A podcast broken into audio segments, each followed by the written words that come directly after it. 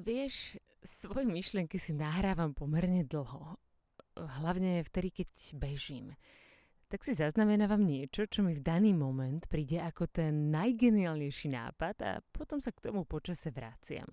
I keď teda s odstupom času mi tie myšlienky málo kedy prídu tak geniálne, ale nahrávam. Takže ahoj. Vieš, sadla som si na záhradu, aby som mala konečne čas porozprávať ti o pár zážitkoch, pretože ja neviem, ale v poslednej dobe mám pocit, že všetko okolo mňa len tak nejak plínie, takže ako budeš počuť bzučanie komárov, tak to ma tu ohryzujú a, a ja sa kochám nádherným obilným polom, ktoré už čoskoro zrejme pokosia. Už dlho premýšľam nad, nad prvým krokom. O tom, že urobiť prvý krok je to najdôležitejšie. Avšak prvý krok nikdy nevypovedá o tom, ako veľmi danú vec chceš, ako veľmi po nej túžiš. On ten prvý krok je niečo ako nový rok. Veľa odhodlania, vzrušenia, nádeje. Rovnako i otázok, aké to asi bude a predovšetkým motivácie, ktorá ti vraví, že to, čo ťa čaká, bude skvelé. A, a že v tvojom živote sa určite niečo zmení a že teraz, teraz sa istotne staneš tou najlepšou verziou seba samého ale to, akú silnú motiváciu máš, ukážu až dni nasledujúce. Aké budú? Zvládnem to vôbec? Pýtala som sa vtedy seba samej, no cítila som sa skvelo. Vieš, čo myslím? Vtedy, vieš, prvý deň na severní stezce. Ako by som si vtedy neuvedomovala, čo všetko ma čaká. Vnímala som len teplo, a také drobúčké pavučinky priliepajúce sa na moju spotenú tvár. Po úvodných slzách v dečíne som bola motivovanejšia než kedykoľvek predtým. V najbližších deviatich dňoch prebehnem sama bez saportu 500 kilometrov hrebeňovkami českých severných hôr. Zvládnem to vôbec? Samozrejme, že zvládnem, inak, inak by som asi do toho nešla. Je, ja neviem, ale vždy som na začiatku o tom veľmi presvedčená. Avšak prvé kilometre ukázali, že v 7-kilovom batohu, 8 mal s vodou, budem možno už čoskoro nenávidieť každý jeden gram naviac. Každú jednu vec, o ktorej som si ešte ráno myslela, že ju k svojmu životu nevyhnutne potrebujem. Cestu z Pravčickej brány som si užívala plnými dúškami. Slnko sa odrážalo od pieskovcových skál a farbilo do zlata okolité výhľady na dýchberúce České Švýcarsko. Niečo ako dnešný večer, len to České Švýcarsko tu nemám. Aký krásny kraj, vravela som si vtedy. Stále som sa však nemohla zbaviť pocitu, že sa niekam ponáhľam. Neviem, či ten pocit poznáš, ale ako keby niečo vo mne túžilo viac sa skľudniť bežať, ale byť viac spokojná. Uvidím, no zatiaľ je faktorov, ktoré ma rozptilujú príliš veľa. Poslednom kopci prvého 63 km dlhého úseku mi bylo srdce ako o život. Zastavila som snáď tisíckrát. Dobre, mám sklony preháňať, ale normálne som si spomenula, ako sme takmer pred rokom šli na Mont Blanc a a ja som si myslela, že tam už nikdy nebudeme. Na nekonečné kopce nechodím, povedal vtedy jeden môj známy, ktorý tam bol s nami. On to vlastne povedal, na nekonečné kopce nechodím, to by som nikdy nikam nedošiel. Honzi, raz, dva, tri, veď pokračuj. Štyri, päť, šesť, Počítala som vtedy Honzovi zasiahnutému výškovou chorobou kroky. Raz, dva, tri, štyri.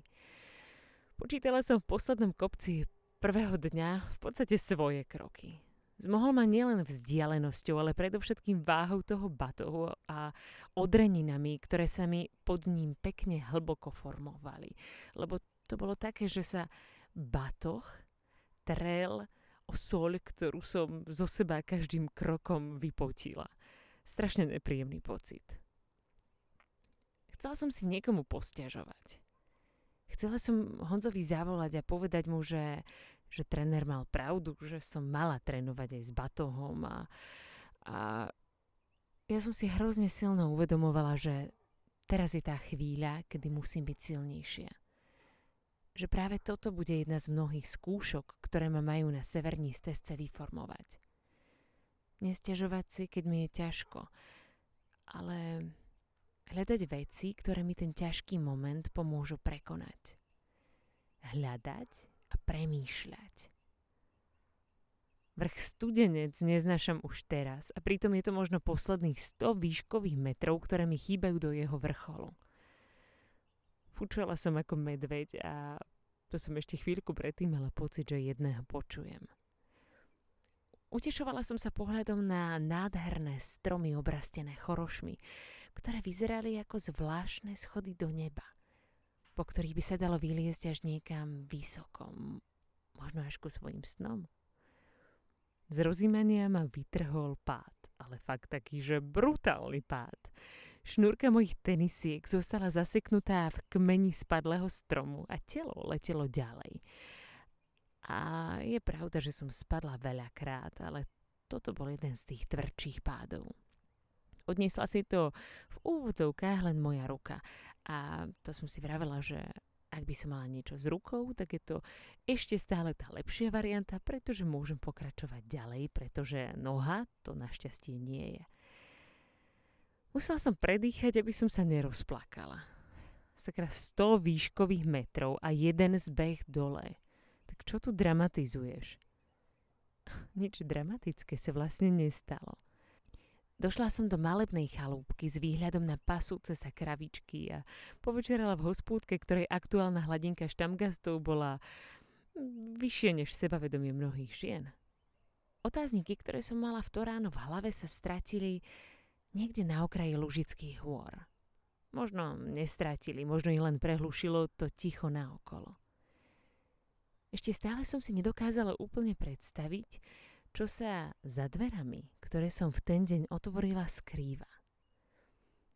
Vieš, ak otvoríš neznáme dvere, obvykle nikdy nevieš, čo ťa za nimi čaká.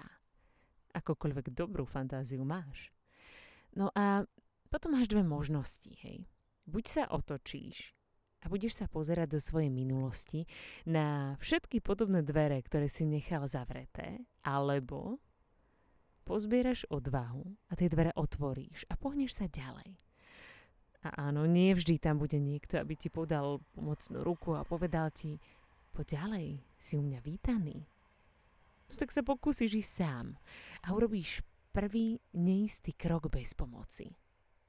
Druhý možno spadneš, ale s tým treba počítať. Budeš plakať, aby ti prišli na pomoc, pretože takto poznáš a takto funguje a ver mi, že viem, o čom hovorím ale tak to skôr fungovalo. Lenže ono môže prísť taký moment, že zrazu nikto nepríde. A ty zistíš, že nemá význam plakať. Takže sa opäť postavíš a pokúsiš sa o ďalšie kroky dopredu. A ak by to náhodou stále nešlo, čo sa môže stať, tak je tu ešte varianta štvornožky. A áno, nikomu to nehovor, ale tu občas volím i ja. Pretože aj keď spadneš na hubu, znamená to, že stále napreduješ. Jednoducho, necúvaj pred novými vecami. Choď a urob prvý krok.